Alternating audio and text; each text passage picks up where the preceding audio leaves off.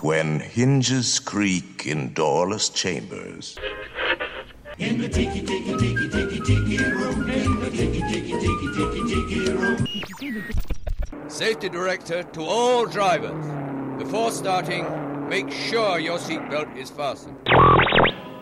This, as you may recognize, is a maintenance service elevator, still in operation, waiting for you. We invite you, if you dare, to step aboard because in tonight's episode, you are the star. And this elevator travels directly to WDW Radio, your information station. Hello, my friends, and welcome to the WDW Radio Show, your Walt Disney World information station. I am your host, Lou Mongello, and this is show number 356 for the week of March 30th, 2014. I'm here to help you have the best possible Disney vacation experience and bring you a little bit of Disney magic wherever you are with this podcast, my videos, blog, live broadcasts, special events, trivia books, audio tours, and more. You can find it all over at WDWRadio.com. I want to give a big thanks to everybody who has been kind enough to go and review my new book, 102 Ways to Save Money for and at Walt Disney World, over on Amazon.com, including Sarah Johnson, who said not only is it a beautifully designed book, it's filled with wonderful tips and tricks to save you money. Miss Ho said it's a must have and must read book if you're planning a Walt Disney World trip. Jeffrey also gave it a five star review and said, Having been to Disney World several times, I thought I knew how to save money with my family, but 102 gave me new ideas to save more without sacrificing a fun and enjoyable vacation. There are so many more great reviews, and I've read and appreciate them all. I'll try and mention you guys all on future episodes. If you've purchased the book, I'd appreciate it if you'd head on over to Amazon.com and post a review there. If you want to learn more and get a direct link, you can visit Disney102.com. The book is available as a PDF download on Kindle, Nook, and in print from Amazon.com. Again, that website is Disney102.com. So, everything we experience in Walt Disney World is rooted in story, whether it be an attraction, shop, restaurant, or resort. And for most guests, the story may not always be readily apparent, but when the dots are connected and the story is revealed, it enhances our appreciation, understanding, and enjoyment. So, this week, we're going to look at our top 10 backstories in Walt Disney World, and then I'm going to ask you to share your favorite with me. I'll then have the answer to our last Walt Disney World trivia question of the week and pose a new challenge for your chance to win a Disney prize package. Then be sure and stay tuned to the end of the show for more updates and announcements, including information about our next Walt Disney World Meet of the Month and more of your voicemails. So sit back, relax, and enjoy this week's episode of the WDW Radio Show.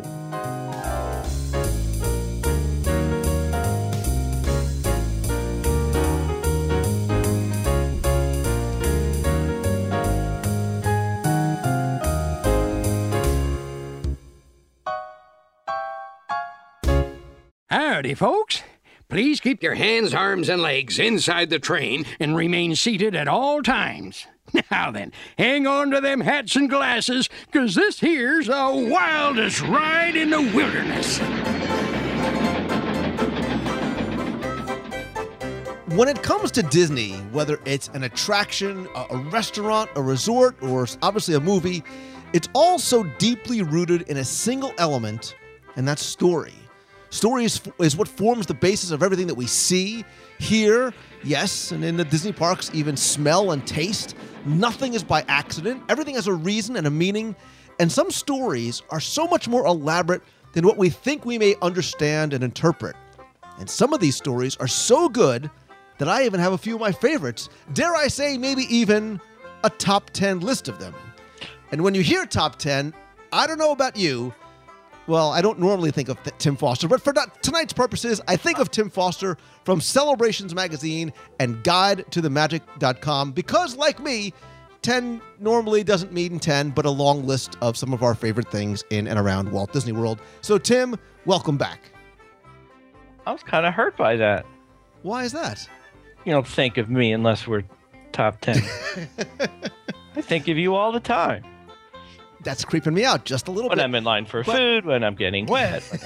Wait, what? Huh? oh my God, we're off the rails already. But you know who I often am starting to think about when I think of top 10? It's Daniel Roberts. And you say, why Lou Mongello? And I'll tell you why. It's because in the past, we've done a number of charity fundraising auctions and raffles to raise money for the Make a Wish Foundation through our Dream Team project.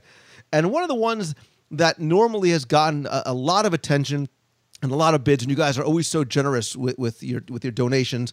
Uh, has been you know co-host a top ten with Lou and Tim, and I think for the past like three of them, Daniel Roberts has been our Three. winner. And is it three?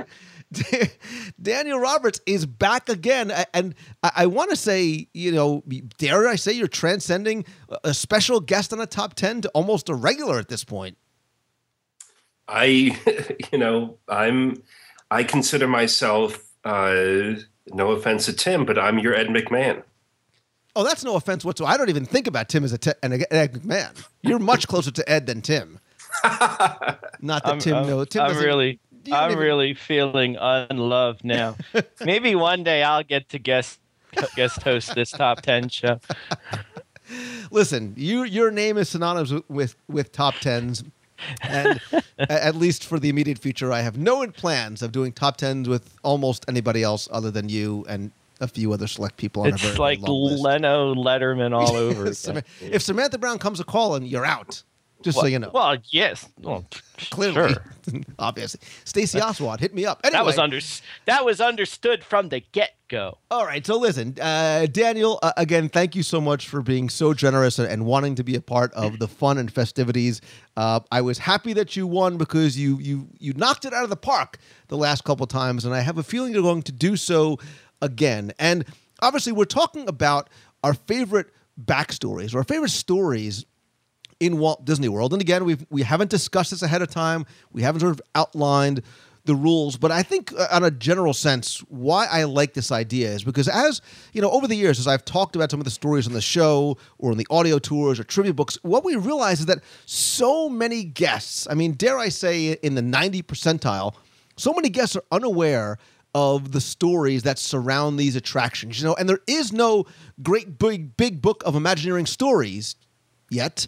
Um, you know, people like Jim What? Korkis, when he comes on the show, is a great storyteller. He helps help bring those stories to life. But so many times when you go through the parks, these stories are not spelled out. There is no plaque. There is no somebody out front sort of recanting the story, uh, retelling the story. You really need to sort of look very carefully and piece together the clues, right? Because all these clues are sort of part of an individual puzzle for, dare I say, an attraction which is often part of a bigger puzzle, right? Like a story of one attraction or restaurant may be very integral to the rest of a land and Frontierland and Liberty Square, I think, are, are great examples of that. And forgive the shameless plug, I talk about that in great detail in the audio tours, which you can find at wdwradio.com.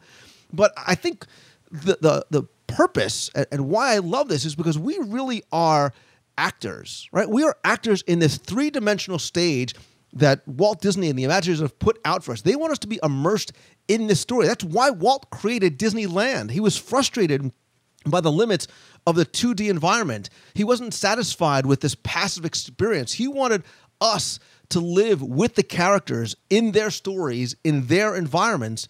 And what the Disney parks do so, so well is they surround us with all five senses in 360 degrees in those stories that, again, guys, are not ones that are laid out in a map or a guidebook or even in the attractions themselves. That's right, Well- Lou. Well, Ditto.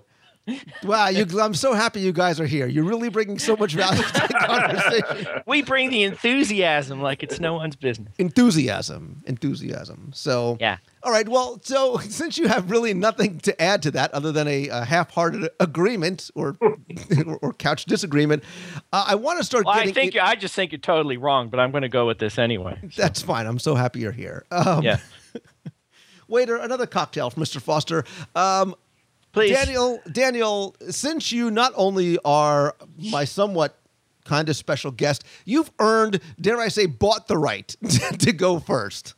Now wait. Well, thank now, wait, you. I Oh, wait a second. Oh, wait, Tim. you Hold have- on. Wait I a second, why- everyone before this. Hold on. Oh God, Tim's got. Yeah. I have Yeah. a feeling there's either a go with me or a No, no, rule no, no, no, no, no. clarification. No, there's a. I, I, I, Daniel, you're going first. There's no mistake in that. But in the in the um, in uh, in my uh, Lou, you inspire me because you always make up rules after we start these things that I was never privy to, which always knock out half of my list. So, in the interest of doing that, I've got a rule. This is more an idea. And it's kind of more an idea because I don't have that many to do, and I'm hoping you don't steal them. But here's my thought. See, there, there, there's a we talked about uh, myths of Walt Disney World not too long ago, mm-hmm. As you may remember. Yes. And there's there's a myth of WW WDW Radio. I got that right. Myth, there's a myth, myth. of WDW Radio. Yeah, That top 10 with Tim means we're going to talk about 10 things. Mm-hmm. Not true. It's never been true. Clearly, we, we all know that. But but I'm proposing today. Let's make it true. Now there's a problem because there's three of us. Daniel, and the last Tim doesn't I have checked- enough. Tim doesn't have enough to get to ten, is what he's saying. That's why. I, well, here's the other thing. Now put this way: the, the, the Phoenicians taught me my alphabet. Okay. No, they but didn't, but anyway. I got the numbers from school, so I I know that ten divided by three doesn't come out evenly. Right, but that's okay because I have an idea here. Now, what I'm thinking is that when we were all preparing our lists extensively and doing our 10 days of homework, which I know we all did, except for this guy, that we all might have been thinking about this spooky corner in the in the uh, far reaches of Liberty Square by chance. I won't name it by names. No, What I'm pre- you have to be. I wasn't. All right. Well, here's what. Assuming you were, and now you kind of had to be. I was thinking that we had each have three, and then for that last one, since I assumed it was at the top of all of our lists, we could have sort of a round table discussion and make that our number one. If you wink, wink, know what I'm talking about. so I, I assume Lou, you're talking Lou about. has no idea You're what talking I'm about talking. the, the heritage heritage house, right? Yes, Sleepy Hollow course. refreshments. Of course. It's those Nutella waffles are spooky. They're so good, they're spooky. No, you're not. yeah. All right, fine. I Yes. I will tell you, Tim and and Daniel, I did That not. wasn't have, even on I you? did not have the haunted mansion on my list. All right. Well, Well, guess what? You're going to talk about it. I know, Daniel. Was it on, was it on your list, Daniel? All right. Well, that listen, I'm fine with that because we can talk about the haunted mansion all week. So Good. Well, that's good. And like I said, I only had three anyway. So Uh, yeah, I figured you did. until All you steal one of Okay. mine, and then I'm down to two. And Daniel only had one, and it was the haunted mansion. So now you're going to have to improvise and talk. about oh, see, I, I will. that's what Luke I does. will- That's what he does. I learn from the best. I just want to I want to first of all say how honored I am to be on the show for the third time. And it makes me not the Ed McMahon, but perhaps the Joan Rivers to Lou's uh, Carson. And uh, I love what he does. I love uh, the Dream Team. It gives, uh, it supports a remarkable cause where kids get to um, live out some dreams while they're uh, being challenged by some illnesses and stuff. And uh, I love the show. I love Disney World. Um, my daughter Miranda is going to be two in February, and we are taking her to Disney World. Myself, my wife, and our friend uh, Nay Carly are going to all go and uh, she'll cry in my first number one pick of the best backstories of Disney World, The Haunted Mansion. But no, you can't do that. I told you. Listen to the rules. I only listen. I listen to my boss, and that my boss is Lou Mongello. All right, so we have to save the haunted mansion for last then. So we'll have to have our, our roundtable discussion at the end. Okay. 'cause- but I was wondering, I was like, wow, what attraction is he so excited to make his daughter cry in?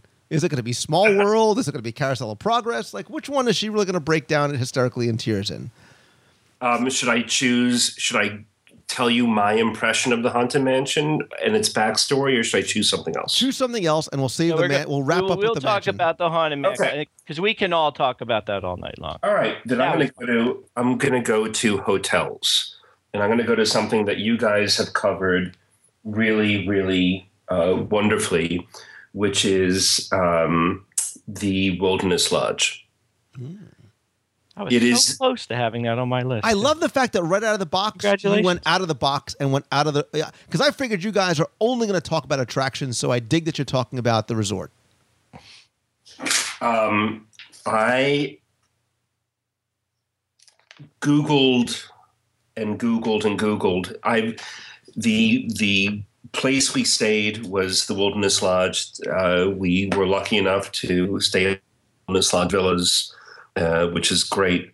And the the story behind it is extraordinary. The fact that there's quotes, the fact that um, there are uh, the I mean, above and beyond the fact that it captures the spirit of the national park system after the Great Depression, and that it looks like you're in a different place, you're in the Pacific Northwest, that there is a really wonderful story, that there are quotes and stuff, there's poetry um, that's associated with this place, and there's an incredible backstory.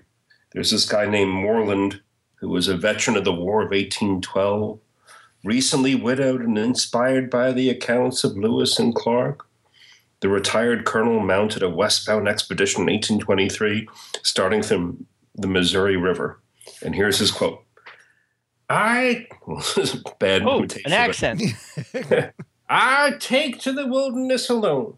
The good earth will provide me with everything I need to survive. I have my gun, I have my courage, and I have my determination. What need I of anything else, especially of cowardly scoundrels who turn ashen in the face of the smallest adversity? Can I can That's I a- ask you something? Was was Bea Arthur the guy who founded Wilderness Lodge? Because that's It was no, it I feel like I'm in the Hall of Presidents right now. It was actually another character from the Golden Girls, but I can't really reveal. It's a contractual thing. But I love staying at the hotel. The fact that the um, that the the river itself ends up in the hotel. The fact that there is uh, the pool itself is alive with water.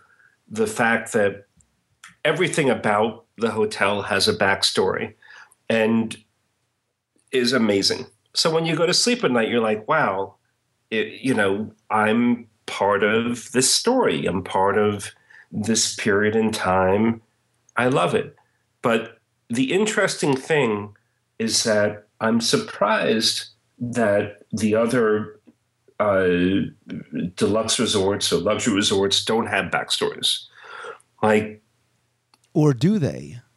or do they? I don't know. Ah, see, But Polynesian, as far as I'm concerned, doesn't have a backstory.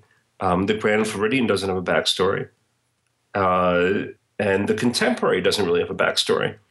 And I wish that they, I wish they did. But I love the, I love the fact that Wilderness Lodge has this glorious backstory, and uh, it's based upon water and um, pioneer American pioneers heading out west. Um, but it, then again, I'm like, why can't the other hotels have a backstory? So I will leave it at that. So I, I'm with you totally on um, Wilderness Lodge. In fact, we actually did a full show where we went in very, very great detail about uh, the story of Wilderness Lodge. That was back on show number 208.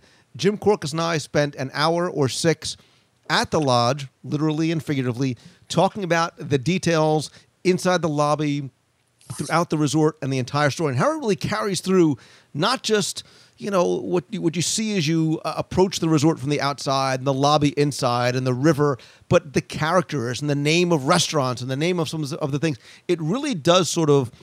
Um, it does sort of bleed through all the elements of the resort. Like I think a lot of these stories we talk about in the attractions and stuff as well. Again, that's back on show number 208 from February 2011. I will try my best to remember to link it up in the show notes. But uh, Tim Foster, um, and we'll come back to resorts by the way. Daniel Roberts, Tim Foster. Uh, oh. Uh huh. See, you, I, I literally, I promise to hopefully attempt to knock your proverbial socks off with one of my top seventy-six. But, Oh. but Tim Foster, you need to wow us. Well, hold on. I got to put socks on first. so I'm ready for you. I at the Wilderness Lodge. Marshall Zeke made my daughter throw up on chocolate milk. That's my part of the backstory of Wilderness Lodge. Why did you start breaking into some sort of a southern drawl too? What are you people doing with the accents? That This was is, this is not Did I break into masterpiece. draw? That's just This is not masterpiece theater. Let's no. You know what it is? You know what it is? It's when you go to the Whispering Canyon, you get something happens when you walk in because they talk to you like that. So I guess I feel I probably inadvertently do the same thing. Like, can I get a large iced tea, Oh, please? And I, I probably don't know I'm doing it, and I say things like, you know, hey, could you tell which way you did to Universal? And they lose their minds, which is fantastic. Good thing to try for you kids, by the way. Tim, I didn't know that you were Welsh. by the way. I'm uh, no, I'm- okay. Note to self: put apology in show notes as well.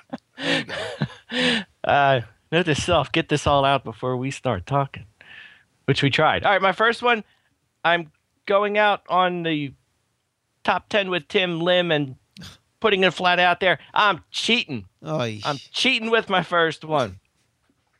And I'm cheating because this doesn't exist anymore. Oh, but, but, but it's one of my favorite backstories of all time. Uh-huh. And it's in the Magic Kingdom and it's in Tomorrowland. And specifically, it's the Tomorrowland Transit Authority. But on a bigger level, it's the backstory of Tomorrowland itself. And I'm talking the uh, Tomorrowland Transit Authority, Authority circa mid 90s to the late 2000s. Right, because the Tomorrowland story has changed somewhat dramatically over the years. I understand. I like the version I like. Wow, clearly. So we're.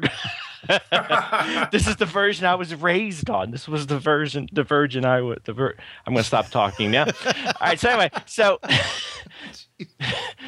so anyway, this story that that that uh, the TTA version that I like was the fictional backstory that had you actually in a galactic uh, center slash city of the future, and the uh, TTA was actually just one of the many transportation systems that was included in uh, the Tomorrowland Galactic Port area. You had the TTA itself being the blue line.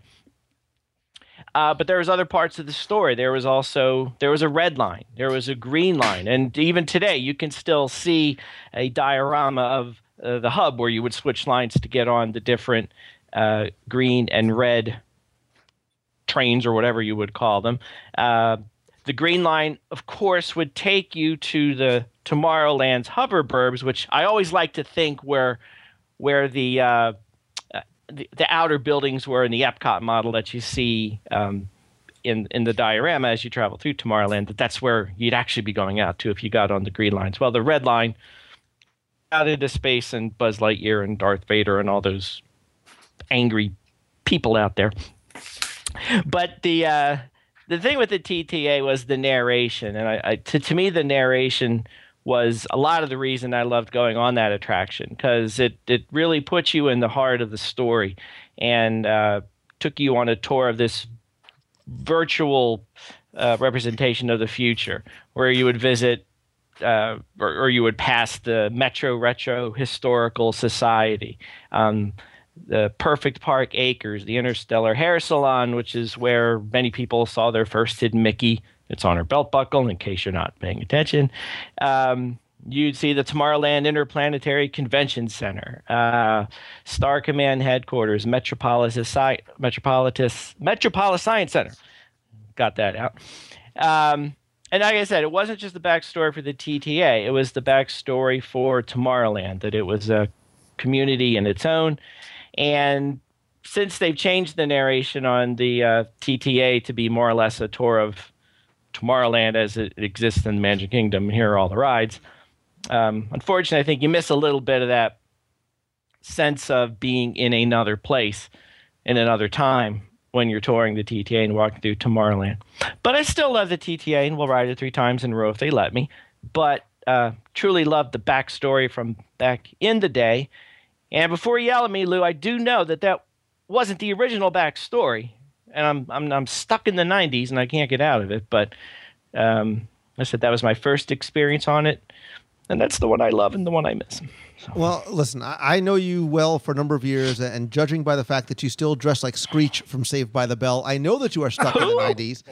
Um, I, too, love that backstory, not just of, of the TTA slash People Mover, but what Tomorrowland was at that time. You know, that, that avenue of the planets and the interplanetary convention center and, and sort of how they weaved you know characters and stories as to what that place was supposed to be interestingly enough tim foster and daniel Yes. roberts the next audio guide to walt disney world is actually actually going to complete the magic kingdom circuit and will be tomorrowland and should be out relatively hopefully at some point soon don't please don't applaud nor ask for a release date because I just don't know. But uh, I will tell you that my first one on my list was not going to be the first. I'm choosing it actually out of fear, out of a terrified, petrified fear that if either of the two of you tried to cover this, you would break out into the worst possible accent imaginable. Therefore, ergo, et To do it anyway now. I am going to bring you across the uh, the ever expanding hub with me into Frontierland to what, as we all affectionately know as the wildest ride in the wilderness.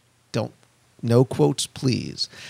And like Tomorrowland and many other uh, attractions and areas, this story too has changed. This the, the original story of Big Thunder Mountain Railroad, which was nearly impossible to put together unless you sort of wrote it, not sort of enjoying the attraction, but but again, putting those pieces together, connecting those dots as it were, as you walked up to the attraction, figuring out where you were, looking at different elements along the way. Because uh, originally, and unlike Disneyland, which is sort of in this town of Rainbow Ridge, the Florida version of Big Thunder Mountain took place in a town called Tumbleweed that suffered a major disaster. California had an earthquake, Tumbleweed had a massive flood, and both of those disasters, according to story, were the result of spirits of what Native Americans called Big Thunder Mountain looking to stop the miners from taking the gold from what they considered to be a sacred location.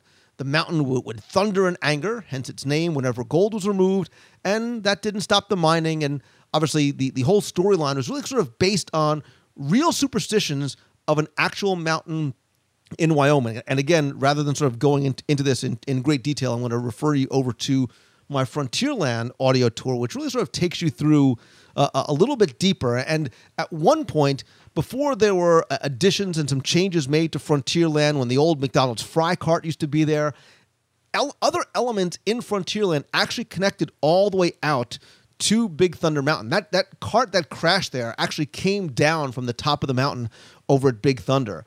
Recently, though, within the past year, probably when you're hearing this, there is a, completely new backstory that was created, and it sort of was leaked out slowly, even before the attraction came out of refurbishment, through the Disney Parks blog when they relate when they released a, a portrait, uh, the release of a, of a portrait of someone who was going to play an integral role. And oddly enough, that portrait looked very, very much, oddly enough, like now former Disney Imagineer Tony Baxter. And they created a new backstory around this person who was the founder and president of the Big Thunder Mining Company, and his name is Barnabas T. Bullion. He's a gold magnet. He rules the Big Thunder Mining Company with an uh, iron slash golden fist, and he sort of he formed. He comes from this this family in the East Coast, and he considers sort of gold almost to be his birthright due to his name and he thinks that the ultimate gold strike is part of his destiny and that's why he's having problem with this mountain because again it goes back to this idea of superstitions and what the locals are telling him and how the mountain is protective of the gold and again that this story continues to go on and, and elaborate. And i want you to sort of seek it out you the listeners to go because now as you go through this interactive queue you will discover how you know bullion is discovering all these different new veins of gold how he's digging new shafts and how this this mining operation is changing and growing and maybe suffering a little bit because of the spirit of the mountain. And again these interactive elements really i think help to connect the dots even further and i think it enhances the attraction much more so once you know it making it even a more a wilder ride in the wilderness Notice, by the way, no accents. I did not I did not pretend to be Barnabas Bullion. I, I did not pretend to be Dallas McKennon. Rest in peace. So let's move on, hopefully without the theatrical license. And I think we're Why gonna- darn tarnation tootin' wouldn't you do such a thing? Oh, Daniel, please, for the love That of was all things sacred, save that us. was me. I know. I- well, save I- us from any further Tim Oh. Foster. Lou, I, I'm not giving I the detected gold back, by the way. Scottish, mine. but uh, Please go Um, some. Please go someplace in the parks that does not require any sort of uh, acting. I'm going to a place that requires uh, nothing but lightning, and I'm ta- I am talking about uh, the uh, Hollywood Tower Hotel. I'm talking about uh, the Twilight Zone. I am talking about terror. You know, of course, by the way, Tim Foster never been on it. He has. He I- knows not of what you speak. But What, I what- can't- Why, why are we talking about? please move on. please move The on. Tower of Terror is to me one of the best backstories ever because in addition to what you have to walk, you have to walk up to the hotel itself and the decrepitude and the the way that the landscaping goes from lush, sort of beautiful Florida slash California uh, landscaping and and flora to stuff that is looks that it's overripe and sour for some reason to the hotel and then the lobby itself um, and Lou has pointed out on many shows for very good reason that you have to spend some time in this lobby because it's stuck in time and it's stuck on a date that's a bad date. I believe that it's October 31st, 1939, when the when the Foster hits the fan. I, when you said bad date, I was like, his What? prom date was probably thinking about his junior prom with Tim Foster. But move on. I was thinking of Indiana Jones when you said bad dates. I don't know why, but oh, ni- look at you. Oh, Get it? that's a good ha. All right. got it. Um, bad dates, but I love the the backstory, which is told by the the Rod Serling voice. Um, that there Has were an accent. You can do it. Go ahead. well, it's more of an American accent, so That's I okay. can't. I can't do it, Tim. Thank you, thank Right. you, Daniel. I'm sorry. I didn't mean to. Because I would guarantee you would never win another auction again. So. exactly. But it's uh, thank you, thank you. Welcome to the. Well, That's it. now I'm out. I'm out. Fantastic. Yeah, it was. Uh, But I love as a backstory that it's the walk, the the sort of the promenade up to the ride, and then the two um, antechambers were told narrative about what's going to what has happened at this hotel are brilliant. They're uh, the I think it's the best I've ever seen in Disney.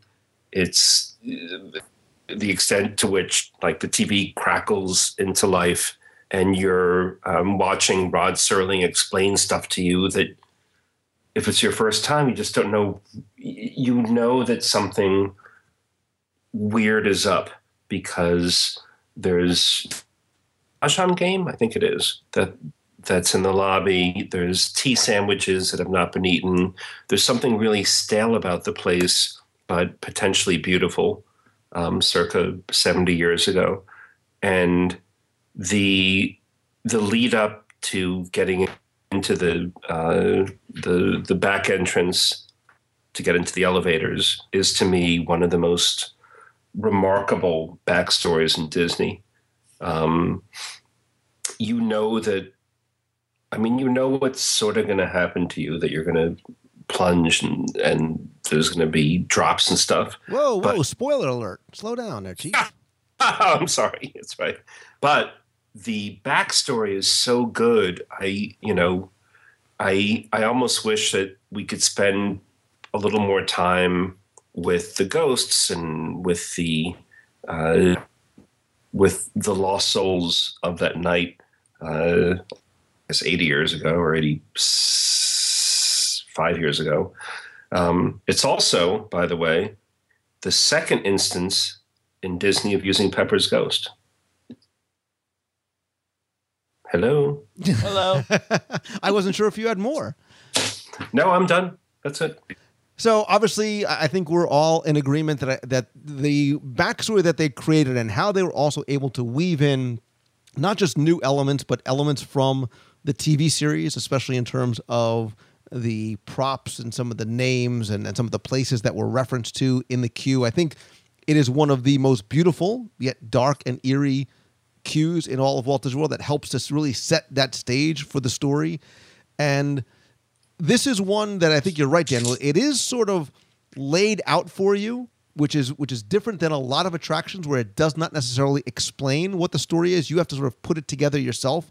So this does sort of set the stage for you, much like an episode of the Twilight Zone TV show. As Tim, I'll send you DVD so you can actually catch up and play with the rest of us.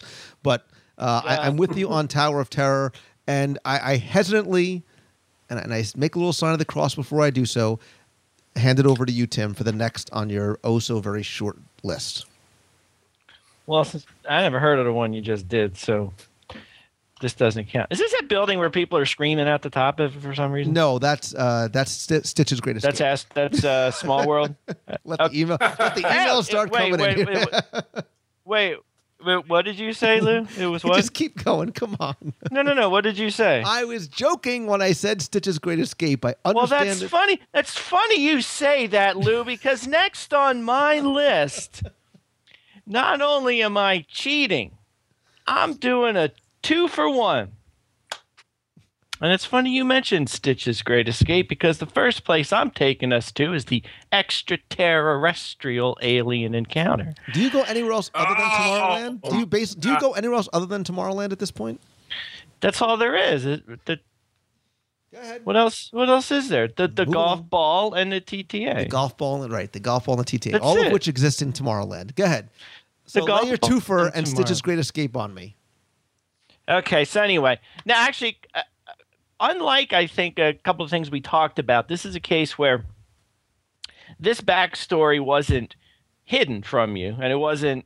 Uh, it, it wasn't a matter of picking up clues and trying to put these pieces together yourself. This was a, a very elaborate backstory that drove the whole experience of the attraction. And one of the things I always thought was really cool about the alien encounter was that the fact that it was basically do you say how you count like three shows in one depending on how you counted it just because of the way they had the crowd and they continue to have the crowd flow through the attraction.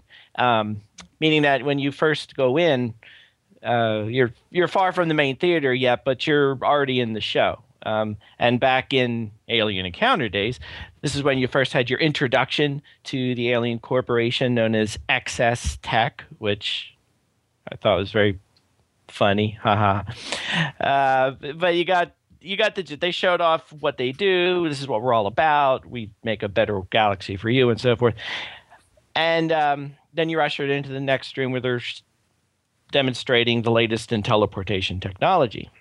And you would meet up with at the time, and even today still, I think one of the most impressive audio animatronics in Walt Disney World was known in Alien Encounter as the XS robot, Simulated Intelligence Robotics, or everybody say it with me, please call me Sir. Sir. Thank you. and uh, again, a very impressive animatronic. Actually, I think impressive because I guess it's an animatronic that didn't have any skin on it, so you could actually see how everything worked underneath. But um, of course, once you got into the theater itself, uh, no shortage of special effects, uh, sound effects, uh, of the fourth dimensional effects that we've come to know in a lot of these 3D shows that we see from uh, puffs of air on the back of your neck and uh, liquid. Uh, is that blood or is that oil dripping down on your head? And um, all the other things that made the experience of being in a theater totally immersive and unfortunately for a lot of people pretty darn scary even though i thought it was pretty cool. Um, skipping ahead to today and lou's favorite attraction of all time stitch's great escape. Uh, still the same thing. There's a backstory there. It's not hidden away. It's right out front but it's very elaborate and very detailed and takes you through all three areas of the attraction with some changes. Um, of course, the robot is no longer called Sir, but is called Sergeant C4703 BK 2704 90210, which is funny because I never saw that show. And it's how long has that been off the air now? Or the original one? A long time. Yeah. Yeah. But every time I am in there and they, he gets to 90210, this chorus of giggles pops up. So I don't know why people find that so funny. But anyway, um, and again, you move into the attraction area itself. Uh, theater mechanics are pretty much the same, but the storyline's been modified to be a little more family friendly with Stitch and and the laser cannons going haywire and him spitting on you and smelling chili dogs and all that sort of thing before he makes his escape and tries to sneak into Cinderella's castle. But uh, basically, between the two attractions, um, I thought this was one case in Walt Disney World where the backstory of the attraction was very detailed, very laid out, and was played out right in front of you, and you really did get to immerse yourself in it. And it was a complete start to front experience from the queue all the way to the exit. So, So I'm I agree with you in terms of and again another uh, attraction with a story is sort of set for you, right? You're sort of given act 1 in the pre-show when it sort of sets the stage and that's part of my problem with the attraction itself. Right? I love the pre-show. I love how they set it up both in Alien Encounter and Stitch's Great Escape.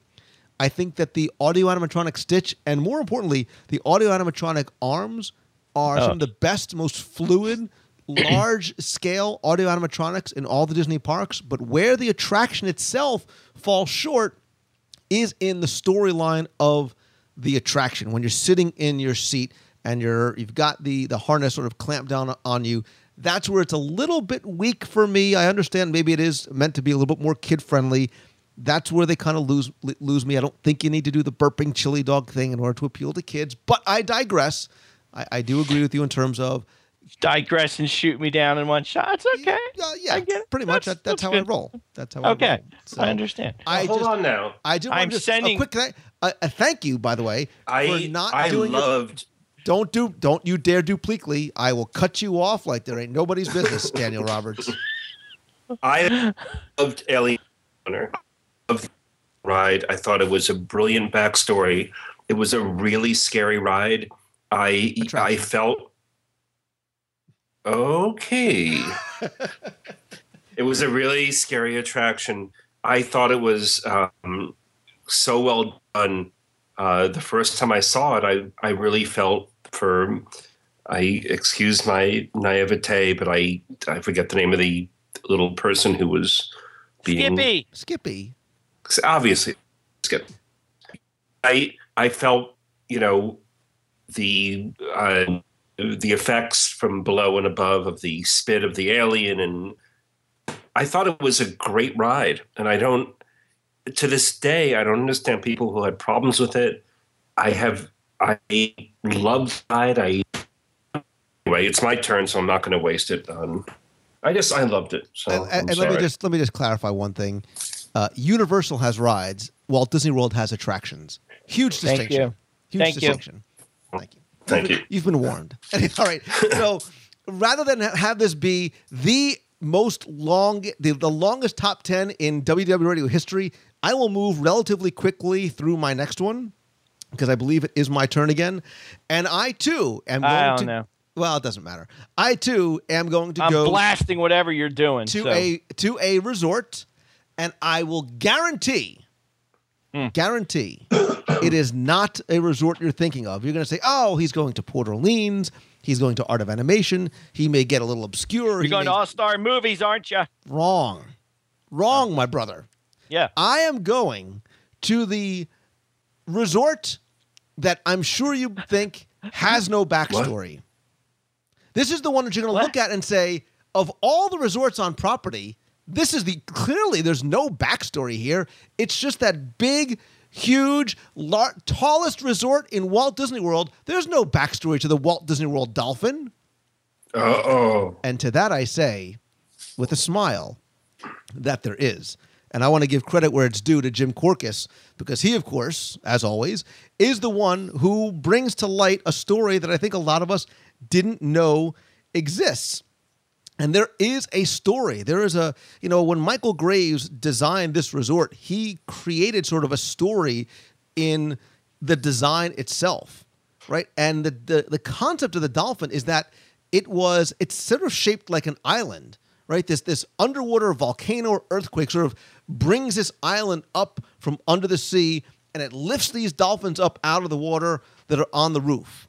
And the the leaves on the side of the building, those those giant banana leaves, are tropical plants that grow on the island, right?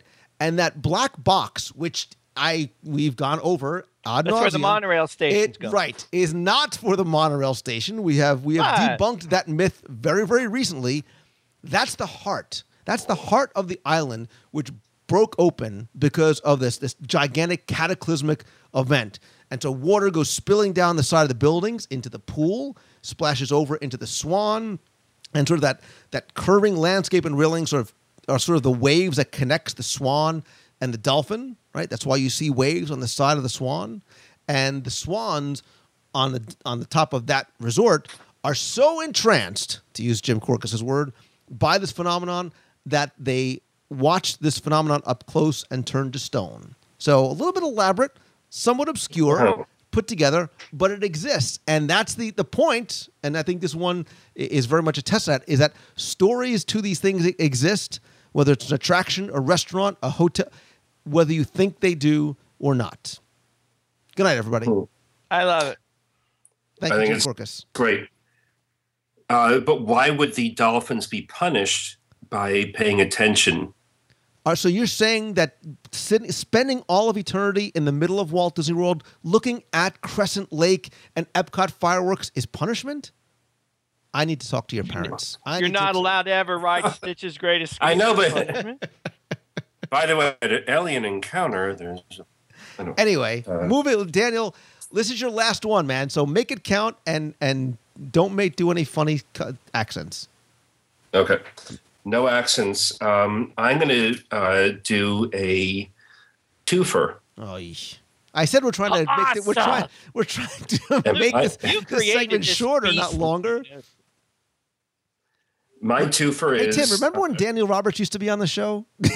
I am a big fan of Yeah. this guy. who- Yeah. My twofer. I love you guys. I just I I You look you like know, I Joan Rivers. take I take the well on a good day. Yeah, I do. Uh, my twofer is uh, Yak and Yeti and Expedition Everest. Oh, so oh hey, that was on my Sorry. list. Those those are fighting words. Your I know. list is done, Lou. So. Good night. I'll let But- you guys cl- turn off the lights when you guys are done. oh no, wait. You have one more. I have another one. That's okay. anyway, Yak and Yeti, it's an amazing restaurant, but there is a backstory to the restaurant. There is there was a family who came to uh, there's a German Himalayan hiker, an Everest guide, who sort of started the place and put together all the stuff.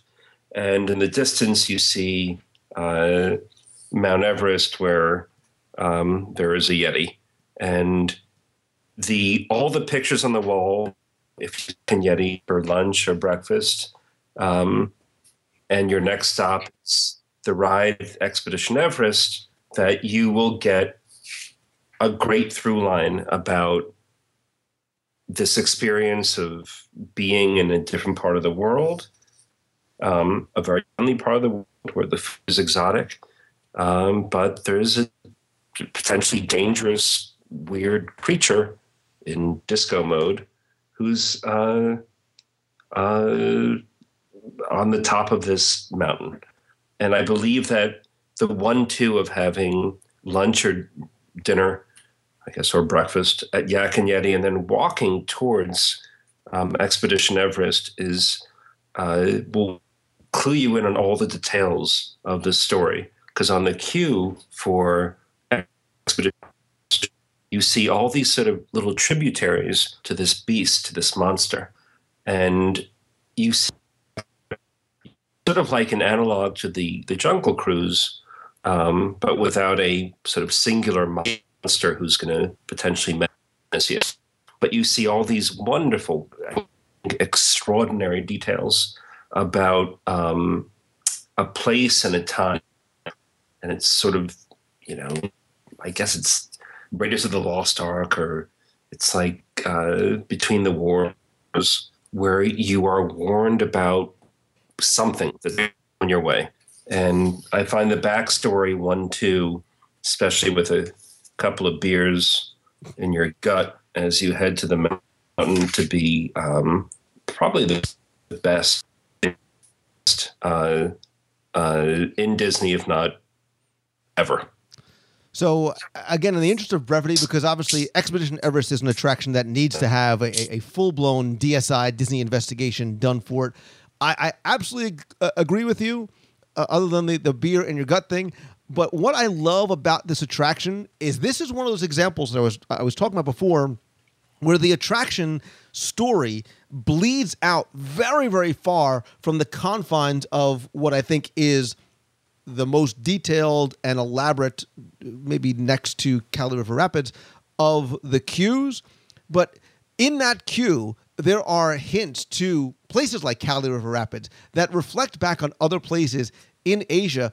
But as you approach this this village of Serka Zong, look at the bulletin boards over uh, on the left hand side as you're walking sort of from um, the, central hub towards there, you'll find you know a bulletin board for Shangri La, little sort of uh, notes behind these cages, all these things that are hinting to not just Kali River Rapids, but Expedition Everest, but things that make you feel as though real hikers and local officials have been there, putting these notes there, creating a story that really sort of, uh, like I said, bleeds far beyond just the attraction itself. And I think that's one of the things that I love about that land is how intertwined all those pieces really are. And again, we'll touch more on this uh, on a on a DSI Disney Scene investigation of Expedition Everest. Again, in the interest of time, I will quickly move on to Mr. Foster.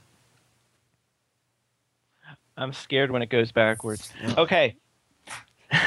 this, this my, I will keep this one quick too. This one I'm citing as an example. This isn't just um, a case of creating a attraction and then formulating a backstory either simultaneously or after a fact to go along with it. This this is a well beyond an attraction, a little park more or less that has such an imaginative backstory that went to it that I think it's one of the best examples of imagineering imagination at work and it's a place I'm actually probably never going to visit again because of all of the weather we've had in the Northeast, and all of you who live up here know what I'm talking about.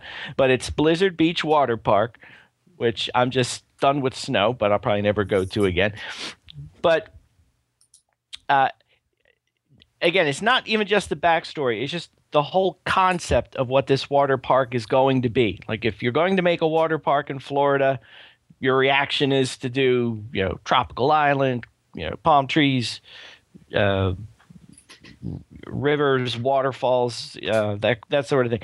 To come up with this idea of a freak snowstorm landed in Florida, and all of a sudden dumped enough snow that they make a ski resort out of it. Um, I think it's just just a great stretch of imagination. And then further having the sun come back out again, melt all the snow now instead of ski jumps and ski runs, you have water chutes and slides and everything. Um, and uh, you know, even complete with now, you have the the ski jump still in place, which there's no way I'm ever going down that thing, but it's cool to see. But again, it's it's it's the story itself is very cool. Uh, it has a mascot, the ice skater. Uh, it, it has a so many details and elements to it, ah. but but that just the fact that it's was the inspiration of the creation of the theme of the park itself that was out of the norm. I think it's just a great example of story and design and construction and conceptualization all wrapped up in one. And I think Blizzard Beach is a really, really great example of that thing that Disney does so well. And they do it everywhere, but I thought they did it here spectacularly. I dig the fact that you went out of the box and you went to. I went out of the box. Blizzard Beach. I think Typhoon Lagoon is also another great example Of course. because you're right. but I can only do one. You don't keep the story yeah because you really follow my rules all the time the story drove that design. You know, clearly that is so much story driven in terms of how things are laid out. And it is a little bit more laid out for you, right? In, in terms of, but in terms of where you are and what the story is behind that. And there's a lot of details to be found to sort of help connect those dots even further. I really would love to have told you the story of Splash Mountain because I think it is one that is Oh man. overlooked. But I'm not. I'm not. I will direct you to my audio tour and I will also direct you to the Frontierland train station to see if you can find where the story of Splash Mountain is actually laid out for you, word for word, written out. Can you find it? And can you piece it together? And then next time you ride Splash Mountain, see if the attraction makes sense. Because clearly, it is not uh, it is not directly pulled from the story of Song of the South, right? It is not about Uncle Remus, and but there is a story, and why the things are, the details that you see are there, is laid out for you somewhere in Frontierland by the train station. See if you can find it. Instead, I too am going to take some of my own advice and interestingly not talk about what is listed as an attraction per se, but I do believe that Main Street USA is an attraction. Um, I believe it is something that is not just a thoroughfare to make that race for space or the dash for splash in the morning. I think it is meant to be a place to be explored and strolled and meandered and wandered and enjoyed uh, and and immerse yourself in because I think it is one of the deepest areas of story in all of Walt Disney World, certainly in the Magic Kingdom. And from the time that you walk under that threshold and that scene changes and you are transported back in time to turn of the century Victorian era small town USA, that story begins for you right there. You see it, you hear it, you feel it, you can sense it in, in the characters that are walking on the street.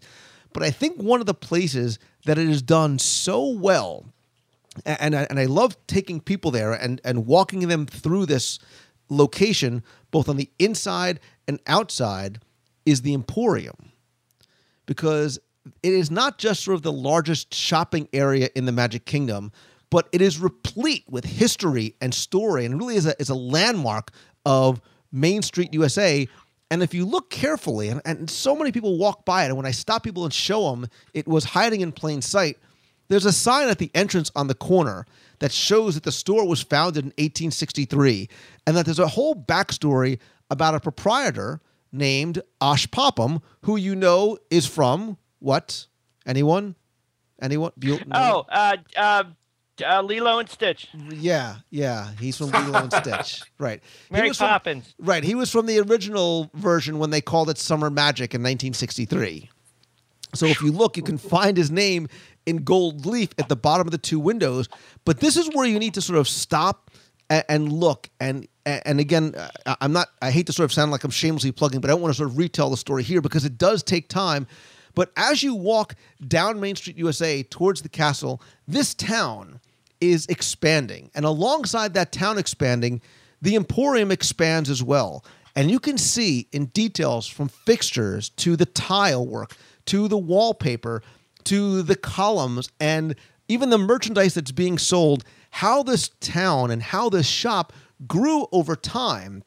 And, and back in 1999, when they closed what at the time was West Center Street, and it reopened in 2001 as a, shoe, a new shop for a new century, it wasn't just the new century of 2001, but according to story, the new century was 1899 to 1901. You really started to get a sense of how, as the town prospered, the business prospered, it grew, it got more elegant. The, the ceilings were, were high dome. There's ornate chandeliers and faux stained glass uh, skylights, beautiful glasswork, the mural on the back. Once you go through and you see it and it starts to like it starts to click, all of a sudden it makes sense.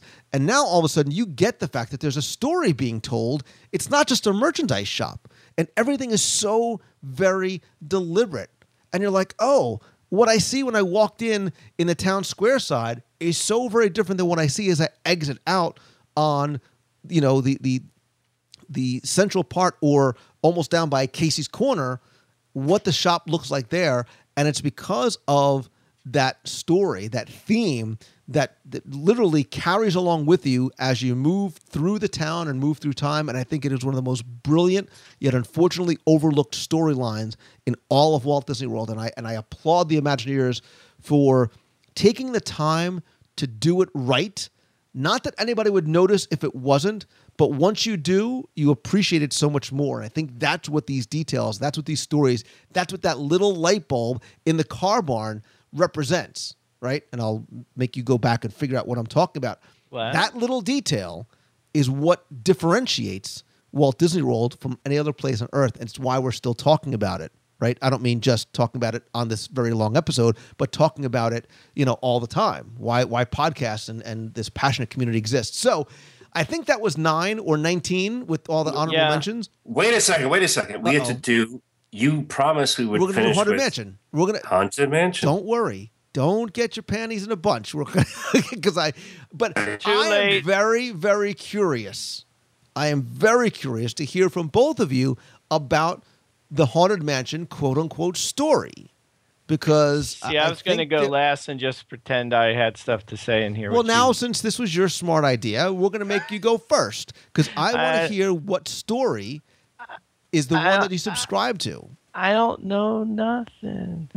no, I I, uh, I I think the haunted mansion is.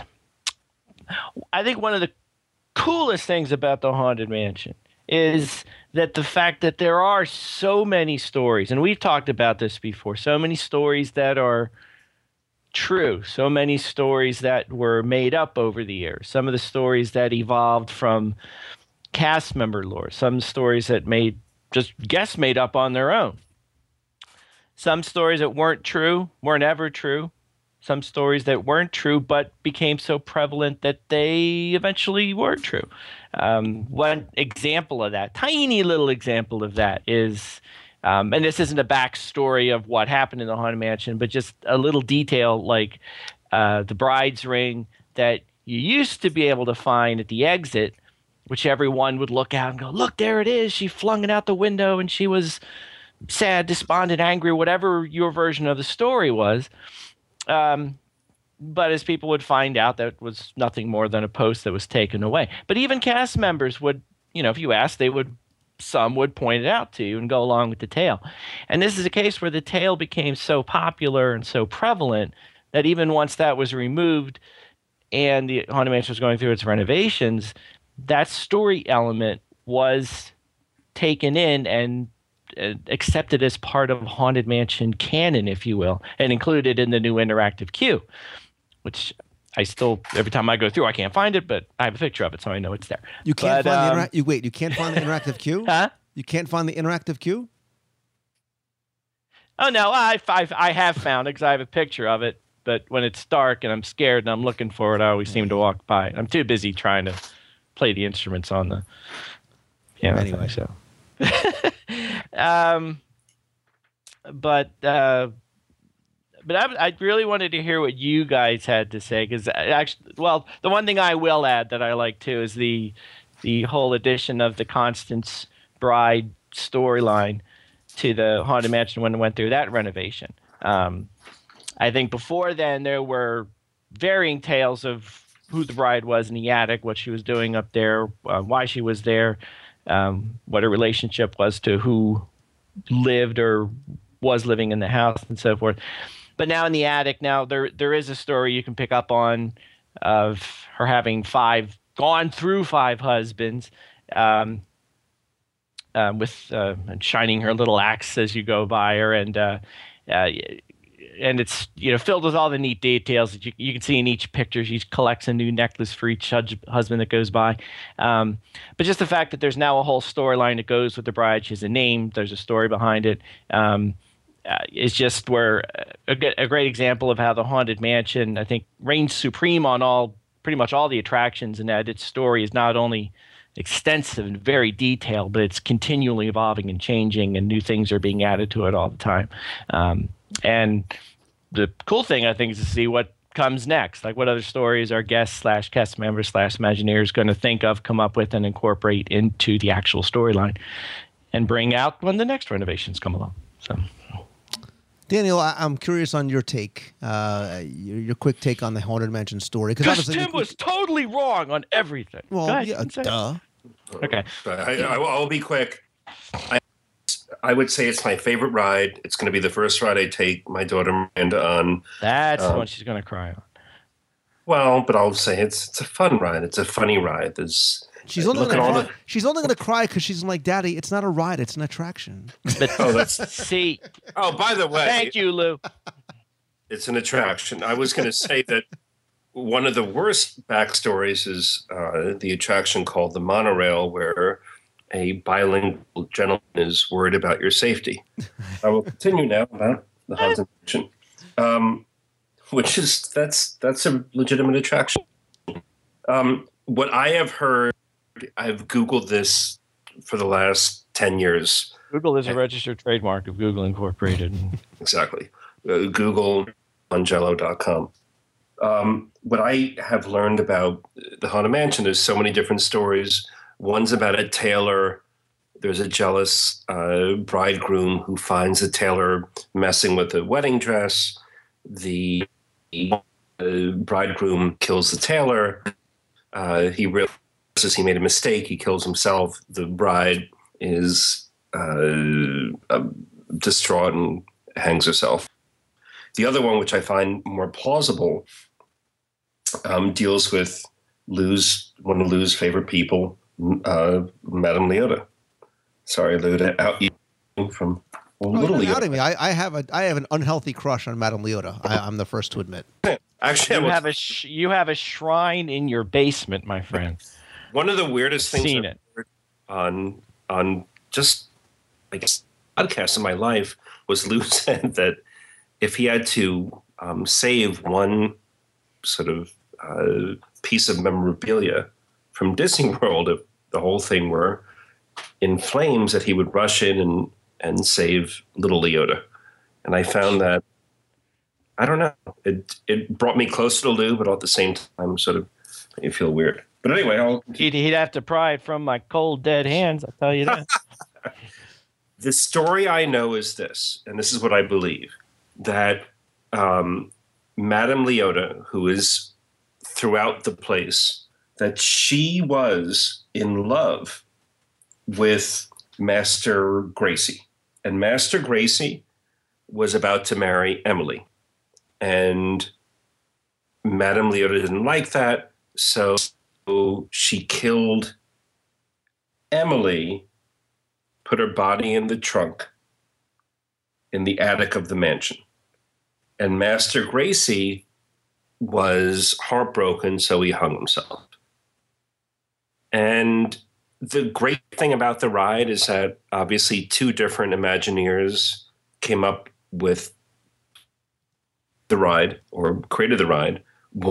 Imagineer wanted it to be more comical, and one wanted it to be more serious and I love the fact that you you pick up the storyline as you go along, the serious storyline as you go along, but you lose it sometimes for some amazing goofy effects. The one thing I will ask to Lou's um, audience and to Lou himself is that if if the story is about a wedding that never happened, then why is the banquet scene a wedding scene? Who says it's a wedding scene? That's a birthday cake down there. Oh, look at you, Timmy Foster. Oh yeah. Oh It- yeah. Whose birthday is it? It's your birthday. You're the It's guest un- of it's an- honor. It's an unbirthday party. So I, I will um I will conclude by obviously not going into the details of the story because the haunted mansion, like Everest, is certainly deserving. Uh, it's long overdue for a, a segment or two in and of itself. But I, I find it appropriately ironic that however many years after the attraction first debuts um, in, in 1971 in Walt Disney World, we are still talking about the somewhat different interpretations and variations of, a, of the storyline because that's how the attraction got started right there were issues there were conflicting interests and stories and directions of where they wanted this haunted house to go Was it going to be funny? Was it going to be scary? Was it a, a museum of the weird? Was it a wax museum? Was it a sea captain? Was it Leota? Is Master Gracey meant to be a master of the house, or is it master as in terms of master as in a, a small child? That's why the grave outside is so small. There are so many different derivations of the story, and again, like you said, Tim things that have been created by guests and cast members have had turned into folklore or to real lore. And then when the Imagineers updated the attraction, they tried to help solidify that story, make reference to some of those old storylines like the Sea Captain in in the queue and some of those other elements that mm. have been sort of discussed and debated over the years and i think that's the beauty and the magistry the magistry a- and the enchantment and the, the what makes this attraction so special and classic is because it does have appropriately enough that sense of mystery about what the story really is, right? What was it supposed to be? How much of what we as guests contributed to that storyline, which I think doesn't take place anywhere else inside Walt Disney World? All those things are what make this the quintessential Walt Disney World attraction. I think it's appropriate that we end on it this way and sort of agree to agree that it is probably one of the best storylines because maybe we don't know what the exact storyline is supposed to be. Are you getting pushed out the window? Are you falling out the window? Are you dying? How much of it is true? How much is not? The fact that we could wonder and question and look and try and piece the uh, the puzzle together on our own. You know, maybe some pieces fit, some pieces don't always fit. That is what I love about it. But as always, when we do a top 76, people are sitting there on their treadmills, whatever those things are, in their cars, walking their dogs, in their cubicles, wherever they're listening, screaming, dare I say, ranting, pounding their fists at their iPod or iDevice or whatever they're listening on, saying, My God, Mongello, how could you people possibly leave out blank? And that's where you, the listener, comes in. I want to hear from you. I want you to tell me what you think the best attraction or resort or restaurant storyline because all they all look they all have it right? Pecos bills has it Boatwright's has it they all have great storylines. What is the best attraction restaurant resort backstory in all of walt disney world? And there's lots of ways you could tell me. One, go to wdwradio.com, click on this week's podcast in the under the podcast tab, leave a comment there in the show notes. We'll keep the conversation going there. Go to facebook.com slash wdwradio, comment there. That's where you're more comfortable. Tweet me. I'm at Lou Mongello on Twitter. Call the voicemail 407 900 931. Yell and scream at me if that's what you'd like to do. Make your case, make your argument opened my eyes to maybe something that I never thought about before in terms of great attraction backstories. Daniel Roberts, I sincerely thank you, my friend, and you are my friend. Even though we've not met yet, we are. You are my friend, not just because of your incredible generosity in terms of supporting the Make a Wish Foundation, but I love the fact when you come on and and and uh, help out with these top tens. We always have a great time. Tim Foster, you may still be uh, Yeah. living in the '90s, my brother. uh, Oh, but, yeah. But I love what you have done recently, by the way, updating celebrationspress.com slash guide to the magic.com. It's just a whole kumbaya around the fire of Disney love and goodness. And that's where people can Kumbaya. find and subscribe and get back issues to Celebrations magazine still. And I say this because I love still the most beautiful, well written, and laid out magazine about our favorite place on the planet. Love what you're doing again over at celebrationspress.com. I love you guys both, and thank you for including me. It's an honor. And thank you both for not doing any more accents. My Yeah, thoughts right. came clear off when you told that last story. Good night, Lou. Are, are you Flo from Alice? What was that? Who, who are you supposed to be? Which Flo are you talking about? I, I don't mean the progressive Flo. Flo from Alice? Alice, the, never mind. Oh, grief, grits. Yeah, kiss my grit. That's Flo. This is one of those times when you should have shut the show down five minutes ago. Oh, man. Five minutes ago. I should have shut it down five minutes in. What are you kidding me? Guys, thanks so much. You know, it's always fun. Well, except for tonight. Call you. When the cryptos creak and the tombstones quake, who's gonna offer a swing and wake? Happy homes materialize and begin to vocalize. Grim, grinny ghosts come out to socialize. Now don't close your eyes and don't try to hide. For a silly spook may sit by your side.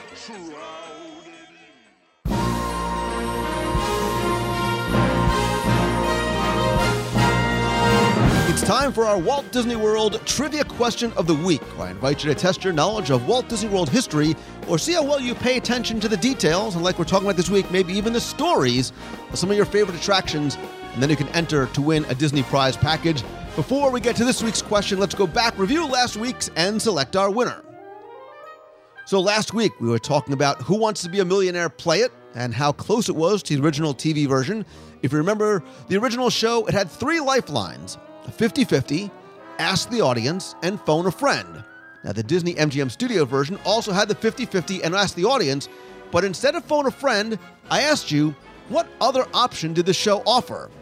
Again, hundreds of you entered this one. You obviously remember, hopefully, got into the hot seat.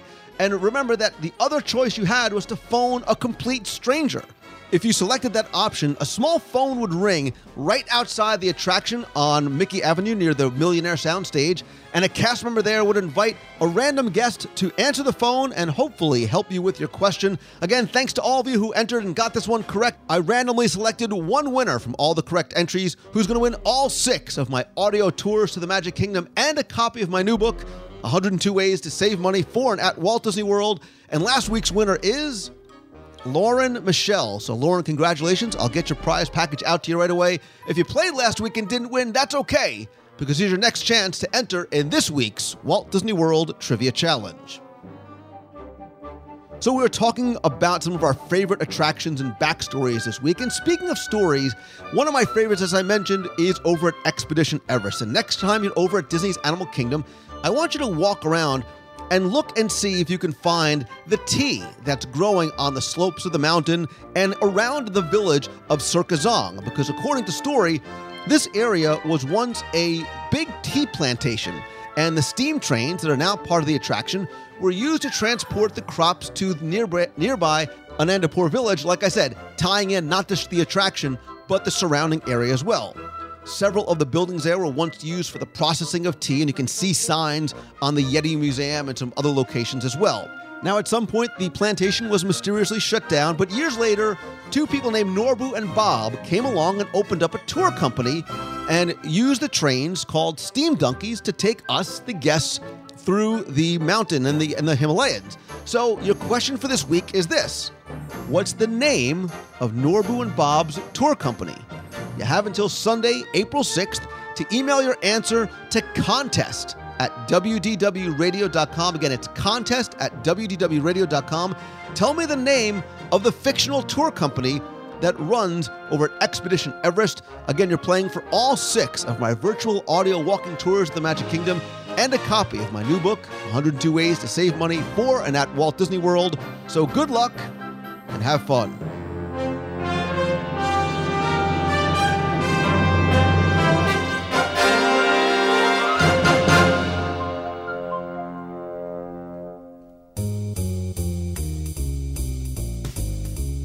That's going to do it for this week's show. Thanks so much for taking the time and tuning in this and every week. In addition to the podcast, which you can subscribe to over on iTunes, please visit wdwradio.com. Check out our multiple daily blog posts, new videos, sign up for our free email newsletter, and download the free WDW Radio app. Also, join me every Wednesday night at 7:30 p.m. Eastern for WDW Radio Live. It's a live video broadcast and interactive chat where you can type questions in the chat box as I discuss this week's Walt Disney World news and then stay on to chat about just about anything at all. You can also email me if you have a question you want answered on the show at lou at wdwradio.com or call the voicemail, be heard on the air by calling 407 900 9391. Keep in touch with me on Twitter. I'm at Lou Mongello, or come like our Facebook page at facebook.com slash wdwradio. Facebook.com slash Lou Mongello is my personal profile. You can follow me there as well. Lots of events coming up because, like I said, nothing beats a handshake and a hug. And our next meet of the month in Walt Disney World is going to be something a little bit different. We're going to spend an evening with Yeehaw Bob over at Disney's Port Orleans Riverside Resort on Saturday, April 12th. Come early, have dinner, bring the family. There's no tickets or admission required. You can get more information and RSVP by visiting the events page over at WDWRadio.com. You'll also find out more about upcoming meets of the month in Walt Disney World, our cruise on the Disney Dream this summer, and lots more planned throughout the year. To find out where I'll be speaking and presenting, you could also visit LouMongello.com and find out how you can book me for your corporate event, school, or conference. Thanks as always to my partners and sponsors, including Mouse Fan Travel. They are my official and recommended travel provider because the two I use. So if you're coming out to Disney World, Land, Disney Cruise Line, or Adventures by Disney, Becky and her team of agents give you the best possible prices, all available discounts, an incredible level of personal service. That's what that's the key right there. All at no additional cost to you. You can find them over at mousefantravel.com. And as always, my friends, and you are my friends, whether we have met yet or not, all I ask is that if you like the show, please help spread the word. Let others know about it. Tweet out that you're listening. Share links and come by and comment over on Facebook. And please come by, rate and review the show over on iTunes. I want to say big thanks to so many of you who've been rating and reviewing the show recently on iTunes, including Mr. JGG, Jess Chambers, M. Jacqueline, Disney Anna, Chester 12, Ryan 714, and so many more. Thank you very, very much. It means a great deal. It's very, very helpful and mer- very much appreciated. And finally, and most importantly, I want to say thank you again for not just taking the time to listen each and every week, but for allowing me to share my passion for all things Disney with you in so many different ways. It means the world to me, and I am the happiest, most blessed man alive to do what I do and share it with you each and every day. And I want you to feel the exact same way. So I, I, I challenge you to do the things that others say can't be done, to follow your passion and go do it. And always have faith and always keep moving forward. I hope you have a great, great week, everybody. Thanks so much again. See ya. Hey Lou, this is Ryan up in Michigan, and I just got done listening to your way back episode on 2001, and uh, might have brought a tear or two or three to my eye, as I was a uh, college program uh, student, whatever you want to call it.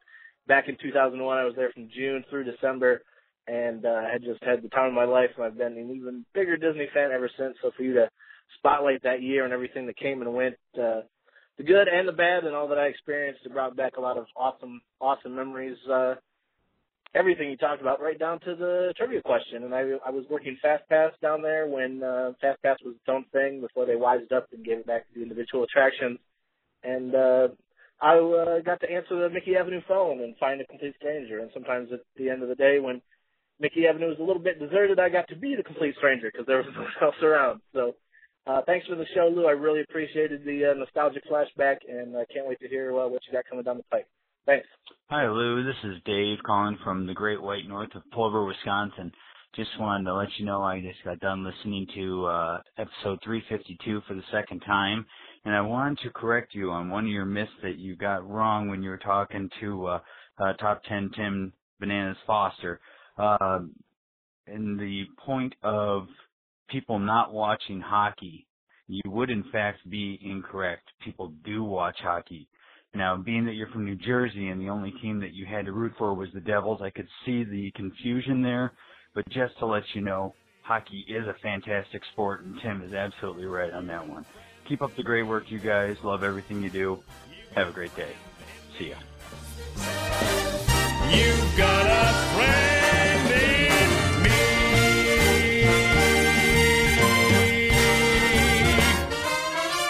Yeah.